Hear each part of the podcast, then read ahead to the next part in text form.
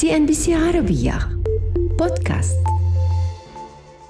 منذ أواسط الستينات من القرن الماضي دخلت المنظومة الاقتصادية الغربية طوراً عميقاً من التحول الداخلي والخارجي. جوهر ذلك التحول هو أن اقتصادات الغرب المتقدمة كانت تفقد بشكل متواصل صفتها الإنتاجية، وباتت منظومات يغلب عليها الطابع المالي والريعي وليس الإنتاج الحقيقي. وبالنظر في الأرقام الرسمية نجد أن دولة مثل بريطانيا باتت تتصدر فيها قطاعات الخدمات والتمويل وكل القطاعات الأخرى عدا الإنتاج الحقيقي بنسبة تفوق 87% من مؤشر الناتج المحلي الإجمالي.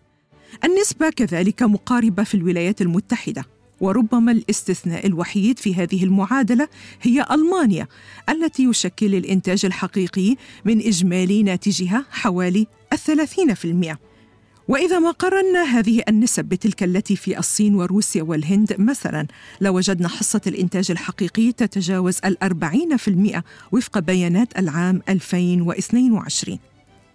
وفي إطار متصل فإن 85% من السيارات الأوروبية التي تباع في السوق الصينية مثلا يتم إنتاجها من قبل شركات مشتركة في الصين، وعليه قامت بعض شركات السيارات الأوروبية بتخفيض حصتها إلى عدد صغير جدا، معتقدة بأن السوق الصينية صعبة، وقد انسحب بعضها بالفعل مثل شركة رينو، ويفكر بعضها الآخر بالانسحاب التدريجي من ذلك البلد الآسيوي.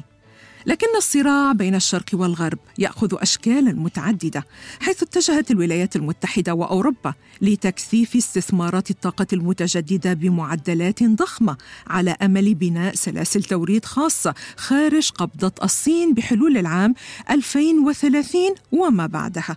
لكن ظهرت شكوك حول إمكانية تحقيق ذلك، ووفقاً لتقرير استقصائي نشرته صحيفة نيويورك تايمز الأمريكية، سلط ذلك التقرير الضوء على تحكم الصين في منبع ومصب صناعة بطاريات السيارات الكهربائية وتقنيات الطاقة المتجددة بصورة مباشرة أو غير مباشرة، بداية من سيطرتها على تعدين وتكرير المعادن الأرضية النادرة، وحتى بناء المصانع الضخمة وتراكم الخبرات الهندسية المتخصصة.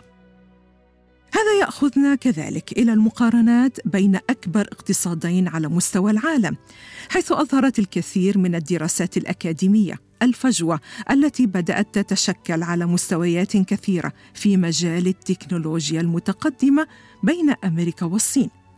ففي شهر يناير من العام 2021 حذر مركز الأبحاث التابع لجامعة هارفارد من أن الصين تتقدم على الولايات المتحدة في تصنيع التكنولوجيا الفائقة وتقنية الجيل الخامس، كما وجدت دراسة أجرتها لجنة الأمن القومي الأمريكي حول الذكاء الاصطناعي، وجدت تلك الدراسة أن الصين تستعد لتجاوز الولايات المتحدة في هذا المجال بحلول عام 2030. وفي وقت سابق من عام 2023 نشرت مؤسسة تكنولوجيا المعلومات والابتكار ITIF تقريراً يفيد بأن الصين قد تجاوزت الولايات المتحدة في الابتكار الكلي، وأثبتت نفسها بالفعل كرقم واحد عالمياً باعتماد التقنيات المتطورة الرئيسية. كما خلص مؤلفو الدراسة إلى أنه إذا نجحت الصين في الفوز بسباق التكنولوجيا فسوف تستحوذ على تريليونات الدولارات، كونها ستدفع العالم لاعتماد التكنولوجيا وسلاسل التوريد الخاصة بها بشكل أكبر.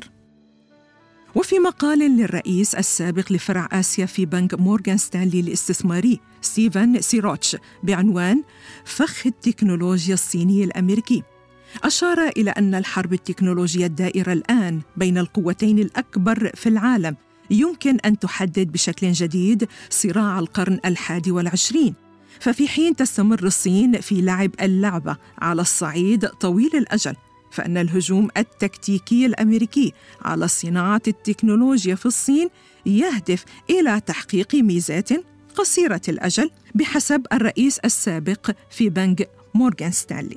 كما شرح روتش بأن الصراع التكنولوجي سوف يحتدم بسبب أهميته للمحافظة على القوة الجيوستراتيجية والتنمية المستدامة في البلدين. ومن ضمن الشواهد على ذلك طريقة تعامل واشنطن مع شركة هواوي الصينية واعتبارها أكبر تهديد للبنية التحتية للاتصالات في أمريكا وفي الوقت نفسه، ومع إقرار قانون الرقائق والعلوم لعام 2022 لجأت الولايات المتحدة بشكل فعال للتدخل الحكومي لدعم الابتكار التكنولوجي. وفي أكتوبر من ذات العام قامت بفرض قيود صارمة على تصدير رقائق أشباه الموصلات المتقدمة سعياً لخنق جهود الصين الناشئة في الذكاء الاصطناعي. لكن رغم كل الخطوات الأمريكية تراجع معدل البحث والتطوير الممول فيدرالياً إلى 0.7% من الناتج المحلي الإجمالي في عام 2020، أي أقل بكثير من الذروة البالغة 1.9% في عام 1964، وذلك أثناء الحرب الباردة مع الاتحاد السوفيتي.